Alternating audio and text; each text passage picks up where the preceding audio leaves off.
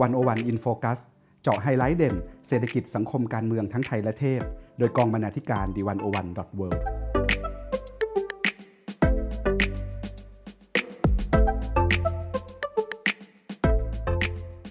สวัสดีค่ะคุณผู้ฟัง ขอต้อนรับเข้าสู่รายการ 101 In Focus EP ที่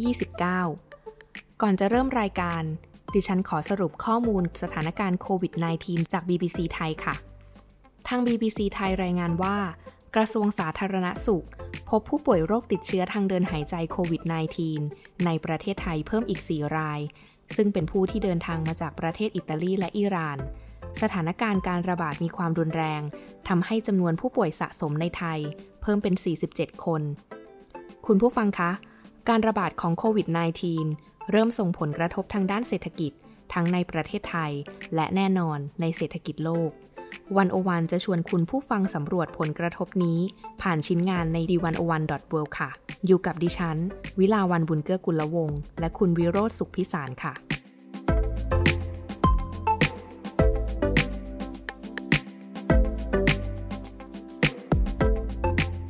สวัสดีค่ะคุณวิโรธสวัสดีครับ คุณวิโรธคะสัปดาห์สุดท้ายของเดือนกุมภาพันธ์ที่ผ่านมา เป็นสัปดาห์ที่โหดร้ายมากสำหรับตลาดหุ้นทั่วโลก หลังจากที่โควิด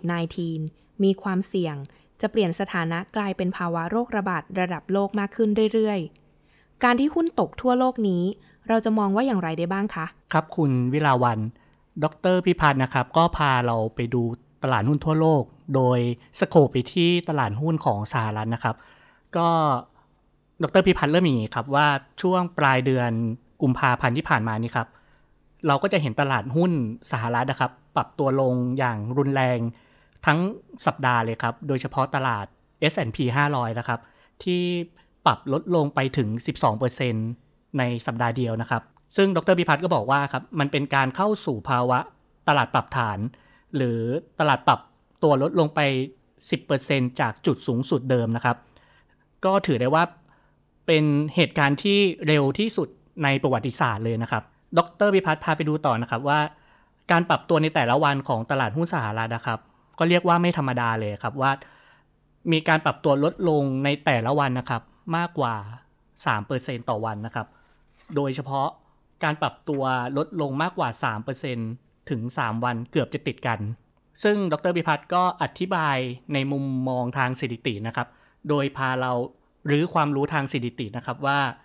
เหตุการณ์นี้มันไม่ธรรมดายังไง โดย ได้ตั้งสมมติฐานไว้ 3 ข้อครับ ข้อแรกก็คือว่า ถ้าให้ผลตอบแทนของตลาด มีการกระจายตัวแบบ normal distribution ข้อ 2 ก็คือว่า ให้การกระจายตัวในแต่ละวันนี้เป็น IID นะครับ ก็คือว่า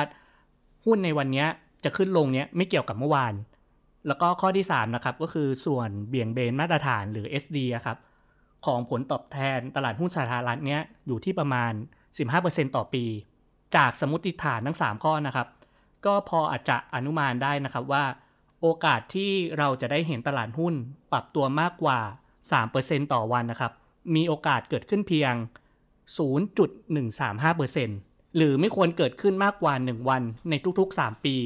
ดรพิพัฒน์ก็พาเราคิดต่อไปนะครับว่า โอกาสที่เราจะเห็นตลาดขยับตัวเกิน 4%ต่อวันเนี้ยมีเพียงแค่ 1 ครั้งในรอบ 125 ปีนะครับ แล้วก็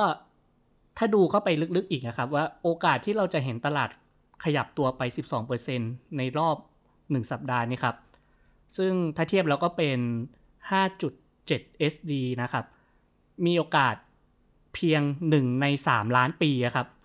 ซึ่งดรพิพัฒน์ก็เปรียบเทียบนะครับว่า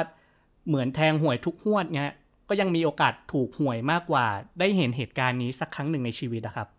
ส่วนตลาดหุ้นไทยนะครับ ดรพิพัฒน์ก็บอกว่าไม่น้อยหน้าเลย บอกว่าแม้ว่าตลาดหุ้นไทยเนี้ยจะมีผลตอบแทนแพ้ตลาดอื่น ๆ มาสักระยะหนึ่งแล้วนะครับ อันเนื่องมาจากแนวโน้มการเติบโตทางเศรษฐกิจของไทยนะครับ มีปัญหาค่อนข้างมาก ตลาดหุ้นไทยก็เจอวิกฤตไม่แพ้ตลาดหุ้นโลกนะครับ โดยใน 1 สัปดาห์ครับมีการปรับตัวลดลงไปมากกว่า 11%เช่นกัน และจากรายงานของ KKP Research ของกลุ่มธุรกิจการเงิน เกียรตินาคินพัทรานะครับ ได้ทำการศึกษานะครับว่าข้อมูลการเปลี่ยนแปลงของตลาดหุ้นในวันที่ 2 มีนาคมนะครับ เปรียบเทียบกับสิ้นปีมาเนี้ยตลาดหุ้นของไทยเนี้ยลดลงไป 15%ขณะที่ตลาดหุ้นในกลุ่มประเทศที่ได้รับวิกฤตไม่แพ้กันอย่างเช่นเกาหลี ญี่ปุ่นหรือจีนนะครับ กับปรับตัวลดลงน้อยกว่า อย่างเกาหลีก็ ปรับตัวลดลงไป 7%ตลาดหุ้นญี่ปุ่น ปรับลดลงไป 10%หรือว่าตลาดหุ้นจีน ปรับลดลงไป 3%ครับค่ะ แล้วจากที่คุณวิโรธเล่าให้พวกเราฟังมาเมื่อสักครู่นี้อะค่ะ อยากจะทราบว่าทั้งหมดเนี้ยมันจะส่งผลกระทบอะไรบ้างต่อเศรษฐกิจไทยคะ ดรพิพัฒน์บอกนะครับว่าผลกระทบต่อเศรษฐกิจไทยที่เกิดจากเหตุการณ์โควิด -19 นะครับ ดูใหญ่หลวงนัก และเกิดขึ้นในภาวะที่ เราไม่มีภาคเศรษฐกิจที่จะคอยเป็นการชนนะครับ ภาคอุตสาหกรรมก็เจอปัญหาใหญ่จากประเด็นสงครามการค้าเมื่อปีที่แล้วนะครับ การส่งออกก็ลดน้อยลง การผลิตในภาคอุตสาหกรรมก็ลดน้อยลง ตลอดปีที่ผ่านมา รวมไปถึงภาคเกษตรนะครับ ก็เจอปัญหาใหญ่ทั้งจากเรื่องปัญหาราคาสินค้าเกษตรที่อ่อนแอ ปัญหาภัยแล้ง ส่วนภาคก่อสร้างนะครับ ก็เริ่มอ่อนแอจากกำลังซื้อที่ชะลอตัวลง รวมไปถึงการลงทุนจากเอกชนที่หายไปนะครับ ส่วนภาคบริการนะครับ ที่เคยเป็นภาคเศรษฐกิจหลักของประเทศไทยนะครับ ก็มีปัญหาได้รับผลกระทบเต็มๆจากการท่องเที่ยวที่หายไป ดรพิพัฒน์บอกนะครับว่า แม้เราจะคาดการเหตุการณ์โควิด -19 เนี้ยจะเป็นปัญหาชั่วคราว แต่ว่าถ้าลากยาวไปเรื่อยๆนะครับ ธุรกิจที่มีสายป่านสั้น แล้วก็คนในธุรกิจที่เกี่ยวข้องนะครับ คงอาจจะหาทางออกกันลำบาก โดยตอนนี้เราก็เริ่มได้ยินธุรกิจทั้งเล็กทั้งใหญ่ สายการบิน โรงแรมก็เริ่มจะปลดคนงาน หรือว่าให้ลาออกโดยไม่จ่ายค่าจ้างนะครับ รวมไปถึงผู้ค้ารายย่อยก็เริ่มประสบปัญหา มีการเจรจาขอลดค่าเช่า ซึ่งในไม่ช้านี้ดรพิพัฒน์ก็บอกนะครับว่าก็คงกระทบไปถึงภาคธนาคารอย่างหลีกเลี่ยงไม่ได้ นอกจากนี้นะครับ เรื่องปัญหาซับพลาย disruption นะครับ ก็อาจจะกลายเป็นปัญหาใหญ่ได้นะครับ ถ้าหากว่าประเทศที่เกิดปัญหาอย่างมากอย่างจีนหรือว่าเกาหลีใต้นะครับ ไม่สามารถกลับมาทำงานได้อย่างเต็มที่ การผลิตของไทยนะครับ ที่พึ่งพาชิ้นส่วนต่างๆ จากประเทศเหล่านี้ค่อนข้างมากนะครับ รวมไปถึงเรื่องการส่งออกของไทยนะครับ ที่จะประสบปัญหาจากกระบวนการขนส่งเรื่องโลจิสติกที่ยังกลับมาทำงานไม่เต็มที่ แม้หลายอย่างจะเป็นปัญหาชั่วคราวนะครับ แต่หลายเรื่องก็จะเป็นปัญหาถาวรได้ โดยเฉพาะสินค้าที่ไม่สามารถเก็บได้โดยเฉพาะสินค้าเกษตรนะครับ ความเสี่ยงสุดท้ายที่ดรพิพัฒน์พูดถึงก็คือ ถ้ามีการระบาดเกิดขึ้นในประเทศ คนจำนวนมากคงระวังกันมากขึ้น ในการออกจากบ้านแล้วก็ไปทำกิจกรรมต่างๆนะครับ ก็จะทำให้การบริโภคในประเทศรวมไปถึงภาคการค้าก็คงได้รับผลกระทบอย่างหนักอย่างหลีกเลี่ยงไม่ได้นะครับ แล้วทางออกอยู่ตรงไหน ดรพิพัฒน์บอกอย่างนี้ครับ ถ้าดูอัตราการแพร่กระจายของโรคในปัจจุบันนะครับ โอกาสที่จะควบคุมนี้ก็ดูจะลิบหลี่มาก เพราะโควิด -19 เนี้ยดูจะแพร่กระจายไปหลายส่วนของโลกที่อาจควบคุมได้ยากมาก ดรพิพัฒน์ก็บอกว่าก็คงได้แต่หวังนะครับว่า การพัฒนาทางการแพทย์ในปัจจุบันเนี้ยจะนำไปสู่การพัฒนายาที่มีประสิทธิภาพ หรือว่ามีวัคซีนที่ช่วยป้องกันการระบาดได้นะครับ แล้วก็หวังนะครับว่า ประเทศที่ได้รับผลกระทบ จะมีมาตรการกระตุ้นเศรษฐกิจในรูปแบบต่างๆ ออกมารับมือกับช็อคในครั้งนี้ที่จะมีผลกระทบรุนแรงทั้งจากฝั่ง demand และ supply ครับ ค่ะและนั่นก็เป็นมุมมองของดรพิพัฒน์เหลืองนฤมิตชัยนะคะ จากชิ้นงานที่ชื่อ COVID-19 Super Spreader วิกฤตเศรษฐกิจทั่วโลกนะคะ คุณผู้ฟังคะปัจจุบันโควิด -19 หรือไวรัสโคโรนาสายพันธุ์ใหม่ แพร่ระบาดไปแล้วกว่า 60 ประเทศทั่วโลกค่ะจำนวนผู้เสียชีวิตกว่า 3,000 คน ในประเทศจีนมีผู้ติดเชื้อกว่า 80,000 คน และผู้ติดเชื้อนอกประเทศจีนอยู่ที่กว่า 10,000 คนแล้ว จากข้อมูลเบื้องต้นนะคะ อาจารย์ปิติสีแสงนามคอลัมนิสต์อีกท่านหนึ่งของวันวันดอทเค่ะ ได้ตั้งข้อสังเกตไว้อย่างไรบ้างคะคุณวิโรธอาจารย์ปิติสีแสงนามก็เป็นหนึ่งในคอลัมนิสต์ ที่เขียนเกี่ยวกับมุมมองเรื่องเศรษฐศาสตร์ เศรษฐกิจ ให้กับทางวันอวันอย่างต่อเนื่องนะครับ อาจารย์ตั้งข้อคาดการณ์ไว้5ข้อนะครับ เกี่ยวกับเรื่องวิกฤตโควิด -19 เนี้ยข้อแรกนะครับ อาจารย์ปิติบอกไว้อย่างนี้ครับ นี่คือการระบาดของโรคที่จะส่งผลกระทบทางเศรษฐกิจที่รุนแรงที่สุดที่เกิดขึ้นในช่วงชีวิตของพวกเรา อาจารย์ปิติบอกครับว่า ผลกระทบทางเศรษฐกิจที่เหมือนจะรุนแรงมากขึ้นเนี้ย และอาจจะรุนแรงมากกว่าการระบาดของเชื้อไวรัสด้วยซ้ำอาจารย์ปิติพาเรามองย้อนไปในเหตุการณ์ปี 2002 ถึง 2003 นะครับ ที่เกิดการระบาดของโรคซา ธนาคารโลกหรือ World Bank นะครับ ได้ประมาณการผลกระทบทางเศรษฐกิจนะครับว่าทำให้ GDP ของทั่วโลกเลยครับ ลดลงไปราว 40,000 ล้านเหรียญสหรัฐ แต่นั่นก็คือเป็นตัวเลขในปี 2002-2003 นะครับ ที่ประเทศจีนเนี้ย ยังไม่ใช่ประเทศที่มีเศรษฐกิจขนาดใหญ่ และโลกก็ไม่ได้เชื่อมโยงธุรกิจธุรกรรม หรือว่า supply chain ที่มากมายมหาศาลเท่าปัจจุบันนี้นะครับ ซึ่งล่าสุดนะครับ ธนาคารโลกก็ได้ประมาณการผลกระทบทางเศรษฐกิจจากเหตุการณ์โควิด -19 นะครับ โดยใช้ข้อมูลการระบาดนะช่วงต้นเดือนกุมภาพันธ์นี้ บอกว่า GDP ของโลกเนี้ยน่าจะถดถอยลงไปราว3ล้านล้านดอลลาร์สหรัฐนะครับ หรือถ้าเปรียบเทียบกับเหตุการณ์ซาก็คือโควิด -19 เนี้ยจะรุนแรงกว่าซาราว 70 เท่า ขณะที่ผู้อำนวยการของ The Boeing Center ของมหาวิทยาลัยวอชิงตันนะครับ ก็ได้คาดการว่าผลกระทบจากโควิด -19 เนี้ยจะส่งผลต่อห่วงโซ่อุปทานของโลกนะครับ ยาวนานไปมากกว่า 2 ปี เนื่องจากการระบาดใน 24 มณฑลจาก 31 มณฑลของเขตการปกครองของจีนนะครับ ซึ่งส่งผลกระทบกว่าร้อยละ 90 ของมูลค่าการส่งออกของจีน ข้อคาดการณ์ที่ 2 ที่อาจารย์ปิติ เล่าให้เราฟังนะครับก็คือ เศรษฐกิจไทยผูกพันเข้าเป็นส่วนหนึ่งของห่วงโซ่อุปทาน อันเป็นหนึ่งเดียวกันของจีนมากกว่าที่เคยเป็นมาในอดีต ถ้าเปรียบเทียบกับ 20 ปีที่แล้วนะครับ ตอนที่เกิดโรคซาร์ส ตอนนั้นไทยมีการนำเข้าสินค้าจากจีนเป็นมูลค่าประมาณ 4,000 ล้านดอลลาร์นะครับ แต่ว่าในปัจจุบันนี้เศรษฐกิจไทยมีการพึ่งพาจีนมากขึ้นอย่างมหาศาลนะครับ โดยไทยมีการนำเข้าจากจีนเพิ่มขึ้นเป็น 45,000 ล้านดอลลาร์สหรัฐนะครับ หรือว่าเพิ่มขยายตัว หรือขยายตัวเพิ่มขึ้นมากกว่า 12 เท่า ขณะที่การส่งออกของไทยนะครับ ไปจีนในช่วงเวลาเดียวกันเนี้ย ก็ขยายตัวเพิ่มขึ้นกว่า 5 เท่าอะครับจากประมาณ 6,000 ล้านดอลลาร์สหรัฐเป็น 20,000 ล้านดอลลาร์สหรัฐนะครับ ซึ่งตัวเลขเหล่านี้มันแสดงให้เห็นว่าเศรษฐกิจไทยและเศรษฐกิจจีนนะครับ มีการพึ่งพาอาศัยและสอดประสานสัมพันธ์กันอย่างยิ่ง ผ่านปรากฏการณ์ที่เรียกว่า global value chain นะครับ หรือ GVC ข้อสังเกตที่ 3 ของอาจารย์ปิตินะครับก็คือ ผลกระทบของวิกฤตในห่วงโซ่มูลค่าระดับโลกครั้งนี้ยิ่งใหญ่และรุนแรง รวมทั้งส่งผลกระทบในแทบจะทุกภาคการผลิตของไทย อาจารย์ปิติได้ยกตัวอย่างนะครับว่ามันเกี่ยวพันกับห่วงโซ่มูลค่าอย่างไง โดยยกตัวอย่างว่าทุกวันนี้ครับ คนไทยมีการกินเนื้อหมู เนื้อวัว ส่วนผลพลอยได้ของการทานเนื้อหมูเนื้อวัวก็คือว่า เราก็ต้องมีการชำแหละเนื้อวัวและเนื้อหมูนะครับ ไม่ว่าจะเป็นเรื่องหนังวัว หนังหมู ซึ่งผลิตภัณฑ์พวกนี้เมื่อเราฟอกแล้วก็ส่งออกไปขาย ซึ่งตลาดส่งออกที่เราไปขายมากที่สุดก็คือประเทศจีนนะครับ เพื่อนำไปผลิตเป็นกระเป๋าหนังและรองเท้าหนัง แต่ว่าในขณะนี้นะครับ ถึงแม้ว่าโรงงานนอกมณฑลหูเป่ยนะครับที่มีการแพร่ระบาดของโรคหนักที่สุดเนี่ยจะเริ่ม เปิดทำการแล้ว แต่ส่วนใหญ่ก็ยังไม่สามารถดำเนินการได้อย่างเต็มประสิทธิภาพนะครับ เพราะว่าเรื่องระบบขนส่ง ระบบโลจิสติกส์เนี่ยยังไม่สามารถเชื่อมการขนส่งไปทุกจุดได้ ขณะเดียวกันแรงงานจำนวนมากนะครับ ก็ยังไม่ได้กลับเข้าไปทำงาน หรือก็ยังทำงานอยู่ที่บ้านนะครับทำให้เราไม่สามารถส่งออกหนังวัว หนังหมูไปประเทศจีนได้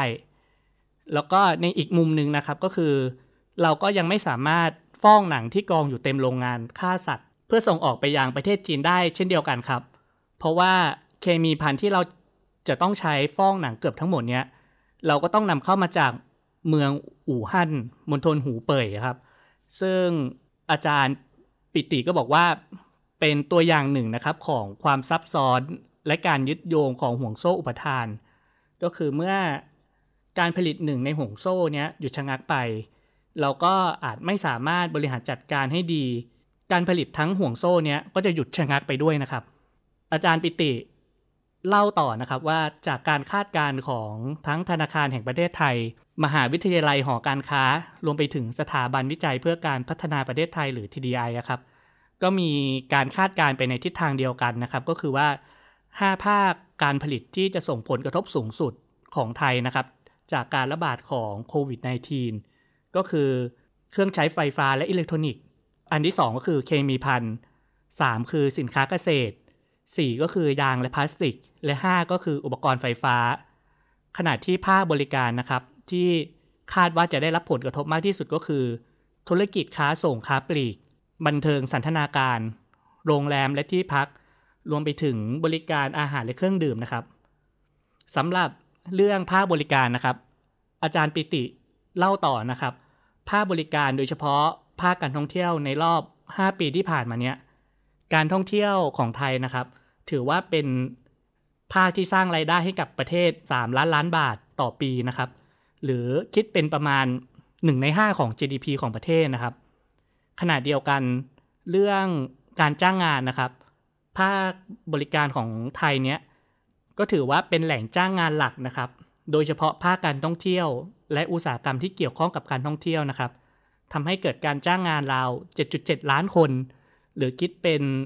ร้อยละ 20.3 นะครับ ของการจ้างงานรวมทั้งประเทศสำหรับในปีที่แล้วนะครับ ปี 2019 เนี้ย ประเทศไทยเนี้ยมีนักท่องเที่ยวต่างชาตินะครับ เข้ามาราว 40 ล้านคนนะครับ ซึ่งนักท่องเที่ยวกลุ่มใหญ่ที่เดินทางเข้ามาประเทศไทยก็คือนักท่องเที่ยวจีนนะครับ คิดเป็นสัดส่วนราว 27%นะครับของนักท่องเที่ยวต่างชาติทั้งหมด หรือพูดง่ายๆนะครับว่าทุกๆ ครั้งที่เราเห็นนักท่องเที่ยวต่างชาติ 4 คนนะครับ 1 คนก็จะเป็นนักท่องเที่ยวชาวจีน ข้อคาดการณ์ข้อที่ 4 ของอาจารย์ปิตินะครับก็คือ ไทยคงต้องทบทวนยุทธศาสตร์ การวางตำแหน่งทางการค้าและการลงทุนใหม่ภายหลังวิกฤตนะครับ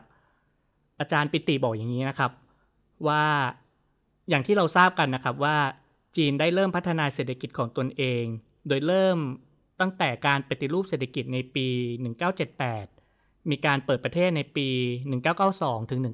1993 แล้วก็มีการยอมรับกฎกติกาขององค์การการค้าโลกหรือ WTO นะครับ ในปี 2001 จนกลายมาเป็นประเทศที่มีเศรษฐกิจขนาดใหญ่ในปัจจุบันนี้นะครับ ขณะที่ไทยนะครับในรอบ 2 ทศวรรษที่ผ่านมาก็คือช่วงปี 2000 ถึง 2020 เราก็ได้เริ่มพึ่งพา ยึดโยง และสอดประสานเข้ากับส่วนหนึ่งของห่วงโซ่มูลค่าเดียวกับจีนนะครับ ยิ่งผ่านไปนานเท่าไหร่ ไทยและประชาคมเศรษฐกิจอาเซียน ก็ยิ่งยึดโยงกับจีนมากขึ้นนะครับ อาจารย์ปิติบอกต่อนะครับว่า ถึงแม้ว่าในปี 2016 เนี่ยครับที่ประธานาธิบดีสหรัฐโดนัลด์ทรัมป์นะครับได้มีนโยบาย reshoring ก็คือ พยายามจะส่งสัญญาณให้บริษัทข้ามชาติของสหรัฐ return manufacturing home ก็คือว่าวางกฎกติกาต่างๆ กติกาการค้าการลงทุน ระหว่างสหรัฐ เม็กซิโกและแคนาดา ภายใต้ข้อตกลงใหม่ที่ชื่อว่าข้อตกลงสหรัฐ เม็กซิโก แคนาดา หรือ USMCA นะครับ เพื่อเข้ามาแทนที่เขตการค้าเสรีอเมริกาเหนือหรือนาฟตาซึ่งสิ่งนี้ครับเกิดขึ้นพร้อมกับการประกาศสงครามการค้าของสหรัฐ ตั้งแต่ครึ่งหลังของปี 2018 นะครับ ทั้งหมดเนี้ยอาจารย์ปิติบอกครับว่าเหมือนโลกในอนาคตอันใกล้เนี่ยครับจะแบ่งออกเป็น 2 ห่วงโซ่มูลค่า ก็คือด้านหนึ่งเนี้ยเป็นห่วงโซ่ที่อยู่ในทวีปเอเชีย ซึ่งเชื่อมโยงเอเชียตะวันออก และเอเชียตะวันออกเฉียงใต้เข้าด้วยกันนะครับ ในขณะที่อีกด้านหนึ่งนะครับ ก็พยายามที่จะเชื่อมโยงอเมริกาเหนือ อเมริกากลาง และอเมริกาใต้เข้าด้วยกัน คำถามใหญ่ที่อาจารย์ปิติชวนเราคิดนะครับก็คือว่า แล้วไทยเราเนี้ยควรจะวางตำแหน่งแห่งที่ และผูกพันการค้าและการลงทุนไทยเข้ากับห่วงโซ่ใดนะครับ อาจารย์ปิติตอบอย่างนี้ครับ แน่นอนในปัจจุบันเนี้ยเราพึ่งพาห่วงโซ่ของเอเชียอย่างมาก และเมื่ออาจารย์ได้พูดคุยกับผู้ประกอบการนะครับ ก็มักจะพบเสมอนะครับว่า การที่ไทยจะไปเชื่อมโยงกับห่วงโซ่มูลค่าทางด้านอเมริกากลางหรืออเมริกาใต้เนี้ยเป็นเรื่องยากที่ที่พูดได้ว่าแทบจะเป็นไปไม่ได้นะครับ ไม่ว่าจะเป็นเรื่องระยะทางที่ไกล ต้นทุนเรื่องโลจิสติกส์ที่สูง รวมไปถึงเรื่องสภาพสังคมวัฒนธรรม ข้อจำกัดทางภาษาที่แถบภูมิภาคนั้นใช้ภาษาสเปนและภาษาโปรตุเกสนะครับ ซึ่งทำให้ผู้ประกอบการไทยเนี่ย แทบจะไม่มีประสบการณ์ และก็ความเชี่ยวชาญนะครับทำให้ไทยเนี่ยเรายังพึ่งพาพึ่งพิง และเป็นห่วงโซ่อุปทานของเอเชียเป็นหลักนะครับ แต่คำถามที่อาจารย์ปิติตั้งไว้ก็คือว่า แล้วเราจะลดความเสี่ยงจากการพึ่งพาเศรษฐกิจจีนมากเกินไปได้อย่างไร อาจารย์บอกอย่างนี้นะครับ หลังจากที่อาจารย์ได้มีโอกาสทำวิจัยที่เกี่ยวข้องกับโอกาสการค้าและการลงทุนในประเทศอินเดีย และภูมิภาคเอเชียใต้มาอย่างต่อเนื่องนะครับ เป็นระยะเวลา 10 ปีมาเนี้ยอาจารย์ปิติมีข้อเสนออย่างนี้ครับ ในเมื่อเราต้องพึ่งพายึดโยงกับห่วงโซ่มูลค่าในทวีปเอเชียต่อไป เราสมควรอย่างยิ่งที่จะมองแหล่งทรัพยากรทางทรัพยากรธรรมชาติและทรัพยากรมนุษย์นะครับ รวมไปถึงตลาดที่มีขนาดใหญ่ และมีอัตราการเจริญเติบโตสูงของอินเดีย และเอเชียใต้ เป็นเหมือนสิ่งที่อาจารย์ปิติบอกนะครับ เป็นการ balancer ก็คือเป็นหนึ่งในเครื่องมือที่กระจายความเสี่ยงนะครับ อาจารย์ปิติเล่าต่อนะครับว่า ผู้ประกอบการไทยสมควรอย่างยิ่งนะครับ ที่จะพิจารณาเรื่องการแบ่งแยกการผลิต ซึ่งเดิมเนี้ยเราเน้นเฉพาะแนวดิ่ง ก็คือเน้นการกระจายขั้นตอนการผลิตในแต่ละระดับนะครับ ไปในหลาย ๆ พื้นที่ภูมิภาค หรืออาจจะในหลาย ๆ ประเทศและหลายภูมิภาคนะครับ เพื่อช่วงชิงความได้เปรียบ จากแต่ละพื้นที่นะครับ โดยเปลี่ยนไปเป็นให้ความสนใจในการตั้งโรงงานที่เป็นขั้นตอนการผลิตเดียวในหลาย ๆ พื้นที่ที่มีลักษณะเป็นแนวขนานนะครับ ให้ให้มากขึ้น โดยการค้าและการลงทุนในลักษณะนี้จะเป็นการกระจายความเสี่ยง ซึ่งถ้าหากขั้นตอนการผลิตใดนะครับ ถูกปิดตัวลง อย่างกรณีนี้ก็คือเป็นผลมาจากการแพร่ระบาดของเชื้อไวรัสนะครับ ผู้ประกอบการก็จะยังสามารถดึงเอาผลผลิตขั้นต้นและขั้นกลางนะครับ จากโรงงานที่เหมือนๆกัน ในพื้นที่อื่นๆ มาใช้ทำการผลิตไปได้ โดยอินเดียและเอเชียใต้นี่ครับ คือพื้นที่ที่น่าสนใจในการกระจายความเสี่ยงในลักษณะนี้นะครับ เนื่องจากอินเดียและเอเชียใต้นะครับ เป็นพื้นที่ที่มีความอุดมสมบูรณ์ในด้านทรัพยากรธรรมชาติ มีแรงงานที่มีคุณภาพและมีจำนวนมากนะครับ รวมไปถึงอัตราการจ้างงานก็ยังอยู่ในระดับที่ไม่สูงเกินไป รวมไปถึงเงื่อนไขทางสังคมและวัฒนธรรมนะครับที่มีความใกล้เคียงกับประเทศไทย แล้วก็เป็นพื้นที่ที่ไม่ได้ไกลจากประเทศไทยเกินไปทำให้ยังคงสะดวกในการเข้าไปควบคุมดูแลการผลิตได้อย่างใกล้ชิดนะครับ ในเรื่องการขายสินค้าก็เช่นเดียวกันนะครับ อาจารย์ปิติบอกไว้อย่างนี้ครับว่า จากเดิมเนี้ยที่ไทยเราเน้นการผลิตเพื่อส่งออกไปขายในประเทศจีน ซึ่งเป็นตลาดขนาดใหญ่ และมีอัตราการขยายตัวสูง เป็นตลาดหลักเพียงตลาดเดียว ขณะที่ภูมิภาคอ่าวเบงกอลหรือเอเชียใต้นี่ครับ ก็เป็นหนึ่งในพื้นที่เป้าหมายที่ไทยควรให้ความสำคัญนะครับ เพราะนอกจากความใกล้ชิดในฐานะเพื่อนบ้านแล้ว ภูมิภาคอ่าวเบงกอลนี่ครับก็เป็นหนึ่งในเขตเศรษฐกิจที่ใหญ่ที่สุดในโลก โดยมีมูลค่า GDP นะครับ รวมกันกว่า 3.6 ล้านล้านดอลลาร์ในปี 2018 นะครับ ซึ่งกล่าวโดยสรุปทั้งหมดทั้งมวลนะครับ ก็คือ เมื่อเราวางตำแหน่งทางด้านการค้าและการลงทุนในลักษณะนี้ ไทยก็ยังจะสามารถเป็นผู้เล่นหลักในห่วงโซ่ มูลค่าของเอเชียได้เหมือนเดิมนะครับ พร้อมทั้งยังสามารถกระจายความเสี่ยง และลดการพึ่งพา ลดการพึ่งพิงตลาดบางตลาดลงได้นะครับ หรือพูดให้เข้าใจง่ายก็คือว่า เรายังคงเป็นเพื่อนสนิทกับจีน ในขณะเดียวกันก็ไปทำความรู้จักกับเพื่อนใหม่ในเอเชียใต้ให้มากขึ้นนะครับสำหรับข้อคาดการณ์ข้อที่ 5 ข้อสุดท้ายนะครับ อาจารย์ปิติบอกไว้อย่างนี้ครับว่า ฟ้าหลังฝนย่อมสดใสขึ้นกว่าเดิมเสมอ อาจารย์ปิติครับเล่าว่าจากการเรียนรู้ประวัติศาสตร์จีนทำให้อาจารย์รับรู้สิ่งหนึ่งที่สำคัญก็คือว่า จีนเป็นประเทศที่ เคยทำผิดพลาดมามากมายตลอดประวัติศาสตร์ที่ผ่านมานะครับ แต่จีนก็สามารถกลับมาเป็นมหาอำนาจได้อย่างที่เป็นอยู่ในปัจจุบันนี้นะครับ เพราะว่าจีนเรียนรู้ข้อผิดพลาดนั้นได้อย่างรวดเร็ว จีนสามารถปรับตัวอย่างมีประสิทธิภาพ ไม่ทำผิดซ้ำสอง แล้วก็ยังหาหนทางหาทุกวิถีทางนะครับ เพื่อป้องกันไม่ให้ตัวเองทำผิดได้อีก อาจารย์ยกตัวอย่างนะครับ เหตุการณ์การระบาดของซาในปี 2002-2003 นะครับ ซึ่งในครั้งนั้นทางการจีนมีการปกปิดข้อมูล จนเรื่องแดงขึ้นทำให้การระบาดบนเกาะทำให้เกิดการระบาดบนเกาะฮ่องกงนะครับ ซึ่งนั่นก็คือข้อผิดพลาดของจีนในอดีต แต่ว่าในการระบาดรอบล่าสุดนะครับ สิ่งที่เราได้เห็นนะครับก็คือ ทางการจีนได้ใช้เทคโนโลยีที่พัฒนาขึ้นจากความผิดพลาดในอดีตนะครับ ได้อย่างมีประสิทธิภาพ ไม่ว่าจะเป็นเรื่องการสร้างโรงพยาบาลขนาด 2,000 เตียง ให้เสร็จภายใน 2 สัปดาห์นะครับ หรือว่าความกล้าหาญที่รัฐบาลจีนเนี้ยมีการประกาศปิดเมืองขนาดใหญ่อย่างเมืองอู่ฮั่นนะครับ ที่มีพื้นที่แล้วก็มีจำนวนประชากรใกล้เคียงกับกรุงเทพมหานครนะครับ แล้วก็ยังเป็นจุดศูนย์กลางคมนาคม แล้วก็จุดศูนย์กลางการผลิต เพื่อที่จะเป็นการจำกัดการแพร่ระบาด สิ่งเหล่านี้ก็เป็นตัวอย่างที่แสดงให้เห็นว่าจีนเรียนรู้และไม่ทำผิดซ้ำนะครับ อาจารย์ปิติได้สะท้อนบทเรียนรอบนี้นะครับ เหตุการณ์โควิด -19 เนี่ยว่า เมื่อเหตุการณ์ครั้งนี้ผ่านไปนะครับ สิ่งหนึ่งที่จะต้องถูกพัฒนาขึ้นในจีนก็คือว่า เรื่องระบบการแจ้งเตือน และระบบการตรวจสอบในระดับรัฐบาลท้องถิ่นนะครับ เพราะว่าในวิกฤตคราวนี้ ระบบดังกล่าวค่อนข้างเบา เมื่อเทียบกับความร้ายแรงของโลกนะครับ จนทำให้มีผู้ติดเชื้อจำนวนมาก แล้วก็ ก่อนที่รัฐบาลท้องถิ่นจะแจ้งไปรัฐบาลกลางนะครับ ก็ทำให้มีผู้ ก็ทำให้มีบุคลากรทางการแพทย์ต้องเสียชีวิตเป็นจำนวนมาก ทั้งยังเสียขวัญและกำลังใจ แต่ว่าความผิดพลาดนี้ก็ย่อมจะถูกปรับปรุงแก้ไขได้ในอนาคตนะครับ โดยเฉพาะเรื่องการตัดสินใจของรัฐบาลท้องถิ่นในยามวิกฤต ซึ่งจะทำให้ระบบราชการของจีนมีประสิทธิภาพมากขึ้น นอกจากนี้นะครับ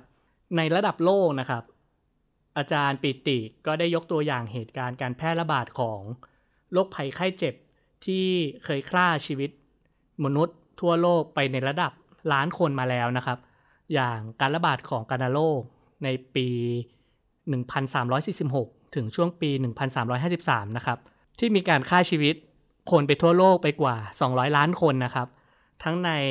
ประเทศจีน แถบตะวันออกกลาง หรือว่าในยุโรปนะครับ ซึ่งภายหลังจากการเกิดโรคระบาดครั้งใหญ่นะครับ ยุโรปก็พัฒนาเข้าสู่ยุคแห่งการฟื้นฟู ศิลปะวิทยาการนะครับ หรือว่ายุคเรเนซองส์นะครับ ที่พัฒนามนุษย์ไปในทุกมิติ ไม่ว่าจะเป็นเรื่องเศรษฐกิจการเมืองหรือความมั่นคง ศิลปะและวัฒนธรรม นอกจากนั้นนะครับ ก็ยังเกิดการเปลี่ยนแปลงในยุโรปนะครับ ไปในทิศทางที่ดีขึ้นกว่า 300 ปี นับตั้งแต่ศตวรรษที่ 14 ไปจนถึงปลายศตวรรษที่ 17 นะครับ กล่าวโดยสรุปนะครับ อาจารย์ปิติบอกครับว่า ขออย่าสิ้นหวัง เพราะว่าหลังวิกฤตนั้นฟ้าหลังฝนย่อมสดใส ค่ะ และทั้งหมดนี้นะคะก็คือสถานการณ์โควิด -19 ในมุมเศรษฐศาสตร์ จากงานเขียนของดรพิพัฒน์เหลืองนรมิตรชัย และรองศาสตราจารย์ดรปิติสีแสงนาม สำหรับคุณผู้ฟังนะคะที่สนใจการเจาะลึกสถานการณ์โควิด -19 ที่เกี่ยวพันกับเศรษฐกิจนะคะ สามารถติดตามรายการวันโอวันวันออนวัน EP ที่ 106 วันจันทร์ที่ 9 มีนาคมนี้นะคะ เวลา 19 นาฬิกา ตอนเมื่อเศรษฐกิจติดไวรัส ร่วมตรวจอาการเศรษฐกิจโลก เศรษฐกิจไทย ในภาวะโรคระบาด กับรองศาสตราจารย์ ดร ปิติศรีแสงนาม จากคณะเศรษฐศาสตร์จุฬาลงกรณ์มหาวิทยาลัย ดำเนินรายการโดยคุณจิรติขันติพโลสำหรับวันนี้วันอวันอินโฟกัส สวัสดีค่ะ สวัสดีครับ